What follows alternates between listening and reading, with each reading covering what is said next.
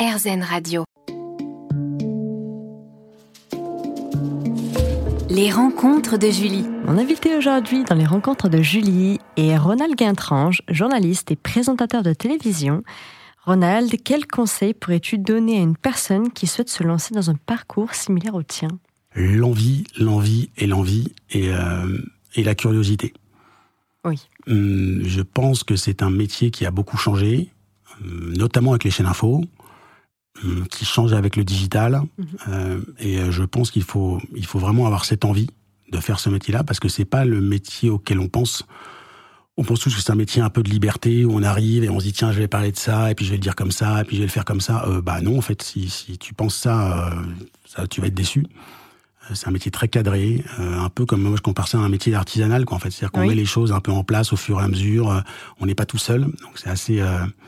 Euh, Et la curiosité parce que parce que c'est pas évident tous les jours de se réveiller en étant intéressé par ce qui se passe et si on si on n'a pas cet intérêt pour ce qui se passe autour de nous, je pense que ça peut pas fonctionner. Oui. Euh, et alors, il y a des hauts débats. Moi, ça fait euh, 20, 25 ans que je fais ça. Donc, il y a des moments où, voilà, je suis pas, l'actu me passionne pas ou quoi que ce soit, mais en tout cas, j'essaye de comprendre. Et ce qui, ce qui est mon moteur, c'est c'est comprendre. Ma curiosité, elle est là. Oui. Elle est pas sur tous les thèmes, mais même sur un thème qui m'intéresse pas, j'essaye d'avoir cette curiosité en me disant, mais pourquoi ou comment, euh, d'où ça vient. Et c'est ce qui me permet de, de, de maintenir le, voilà, même sur un sujet qui m'intéresse pas, par exemple. Et je pense qu'il faut être curieux de tout, avoir envie de, même si on aime la politique, de pouvoir s'intéresser au sport, parce que Mhm. ou, à la, ou, ou à la culture, parce que c'est, enfin, c'est ça pour moi un journaliste, c'est quelqu'un qui doit être capable de de réagir un peu sur tout et de, de comprendre un peu, parce que je pense que tout a un sens. La culture, Oui. elle a un sens par rapport Mhm. à un politique, et je pense qu'on est, on est structuré de tout ça en fait. Quelles sont tes passions dans la vie? Un blanc, un radio, ça doit, ça doit, prendre temps On peut parler de voyage, Non, ouais. de sport, Non, de musique, n'est-ce pas? Ouais, mais c'est ça. Ah, c'est bien, t'es bien renseigné. Euh, non, mais c'est un peu ça. C'est-à-dire que j'ai- j'aime, j'aime les voyages. Alors, Euh, comment ils te nourrissent, les voyages? Ah, mais ils me nourrissent de tout, en fait. Mais en fait, Oui. j'étais pas du tout un voyageur, en fait. D'accord. J'étais pas du tout, du tout, du tout un voyageur. euh, parce que, euh, avec, avec mes parents, dont je te parlais plus tôt, tu vois, c'était plutôt les, les vacances, ils louaient une maison euh, dans, la, dans la campagne, et puis je faisais des travaux des champs et tout ça avec les, les petits agriculteurs. Ah, J'adorais ça. Mhm. Mais c'était pas du tout voyage. Oui. Je pense que mes parents, la première fois qu'ils ont pris l'avion, ils avaient plus de 60 ans, quoi. D'accord. Donc, il n'y avait pas de cette culture-là. Mhm. Donc moi non plus. Et en fait, j'ai découvert un moment de ma vie, ma très particulier dans une voilà sans, sans détail, mais euh, mais où j'ai découvert pour un peu essayer de retrouver des choses. Et euh, et j'étais pas du tout dans ce format-là, quoi. C'est-à-dire que je parce que pour moi voyager, enfin voyager, c'est pas être un touriste en fait, c'est pas la même chose. Donc euh, on peut on peut être touriste, on peut se planquer euh, et se mettre sur une plage et je critique pas, mais voyager pour moi c'est autre chose. C'est essayer d'aller euh, d'aller rencontrer euh, rencontrer les gens, les, dans des lieux où où on va pas forcément. Alors ça va, je suis pas un- je suis pas un, un aventurier de l'extrême, hein, mais euh, mais voilà. Donc j'ai- des souvenirs notamment aux États-Unis de road Oui. trip euh, de milliers de kilomètres en voiture complètement paumé et tout. Et c'est de lieux surréalistes Oui. mais surréaliste. Et euh, ouais, c'est ça. Après, euh, ouais, j'ai fait, j'en ai fait pas mal, mais, mais la Jordanie aussi m'a beaucoup marqué. C'est un Mhm. pays assez incroyable. Mais j'aime ça, en fait, le fait de te dire, euh, tu, tu, tu découvres le monde. Oui. Et puis bientôt, comme on pourra plus circuler en avion, donc euh, il faut en profiter. Mais là, mais c'est ça, en fait. C'est vraiment. cultures. Mais c'est ça en fait, parce que tout ce que j'aime en fait, tu peux le faire euh, quand je vais aux États-Unis. Moi, j'allais courir dans les montagnes, donc c'est aussi Oui. j'aime le sport. Ou je, voilà. Mhm. Mais après, c'est, je trouve que c'est le voyage est une respiration absolument indispensable. Et euh, moi, j'y suis venu très tard. Ça me manque un peu parce que ça fait longtemps que j'ai pas vraiment voyagé, Mhm. et ça me manque vraiment en fait parce que je pense que c'est quelque chose qui te construit et qui t'enrichit. Ouais. Et après, au quotidien, le sport, le sport. Alors, as-tu toujours été passionné par le sport? Ouais, je, je, je me suis, je me suis construit comme ça. Mhm. Je pense que c'est. Malheureusement, j'avais pas les capacités pour être euh, champion olympique, mais, euh, mais je pense qu'en termes de la seule chose qui aurait pu me détourner de mon envie d'être journaliste, c'est le sport. Oui. Parce que je pense qu'il y a rien de, il y a rien de plus fort que la, la, la sensation sportive, de, de, de gagner une course. J'ai eu la chance de, enfin, j'ai- je nageais bien, j'ai fait pas mal de choses et tout. En mais- compétition. Ouais. Sport en compétition. Euh, je skiais bien, mais voilà, cette espèce de moment où tu gagnes, c'est c'est quelque chose qui est absolument, en termes de décharge d'adrénaline, de tout, je, je pense que c'est assez inégalable. Oui. Il y a peut-être l'amour, mais, euh, mais l'amour, il n'y a pas de médaille. Donc euh, donc c'est pour ça que j'aimais bien rentrer avec une médaille, moi. Donc euh, Et y a-t-il un sport qui sort du lot? Euh, je dirais qu'il y en a deux.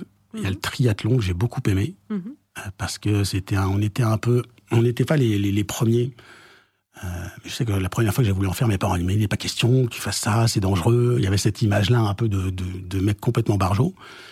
Et puis deux ans après, je leur avais pas laissé euh, le choix, j'avais fait ça. Et il y avait cet esprit un peu euh, de groupe, quoi. C'est-à-dire qu'on se marrait, mais tellement. Et c'était pas le sport, de, évidemment, c'est un sport dur. hein. Mais on partageait des moments, on partait en week-end en camping, à pas dormir en étoile de tente, et puis le lendemain, on faisait cinq heures de sport comme des malades, et qui était dur.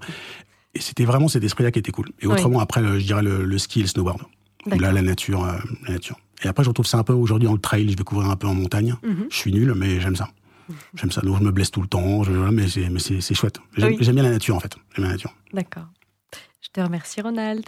À tout de suite sur RZN Radio pour la fin de cet entretien. Les rencontres de Julie. Mon invité aujourd'hui est le journaliste et présentateur de télévision Ronald Guintrange. Ronald, on parlait de tes passions dans la vie. Parlons de musique. Ouais. J'ai lu que tu avais obtenu le prix d'excellence en clarinette en 1991. Peux-tu nous expliquer comment est née cette passion? Ça vient, ça, ça vient sur le coup, je pense que ça vient de mes parents. Oui. C'est-à-dire qu'ils euh, venaient de milieux, euh, de familles assez nombreuses et de milieux très modestes. Mhm. Euh, ils ont eu la chance d'avancer un peu et, et de, de, de, de pouvoir nous offrir en fait ce qu'ils n'avaient pas eu.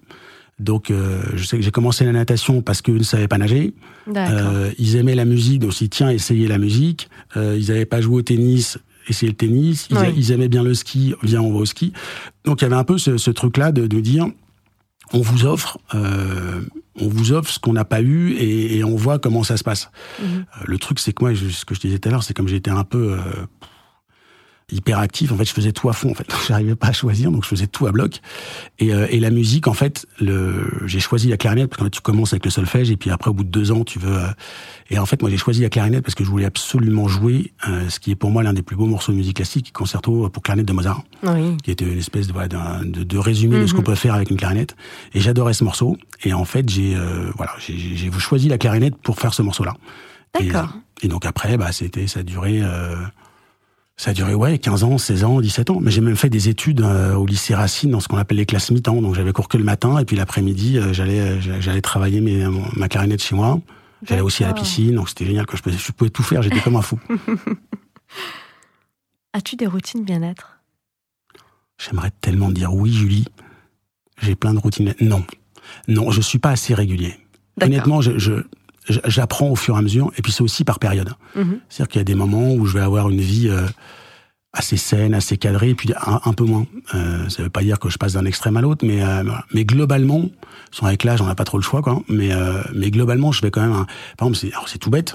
mais Ça fait 25 ans que je me maquille quasiment tous les jours. Oui. Et je me mettais jamais de crème, en fait. Et il y a pas très longtemps, il y a un an, j'ai une maquilleuse qui m'a dit, mais Ronald, c'est pas possible. Enfin, je veux dire, il faut, faut que tu prennes soin de toi, ça va Oui. se voir. Donc voilà, donc maintenant j'ai des crèmes pour Ah. hommes, voilà par exemple. Donc le soir, avant de, de, de me coucher, je me mets une Mhm, crème, et oui. le matin aussi. C'est déjà très bien. Non mais voilà, c'est Ah juste ça, plus le gingembre et le citron, Mhm. c'est bien. Tout à fait. Je suis quasiment un modèle.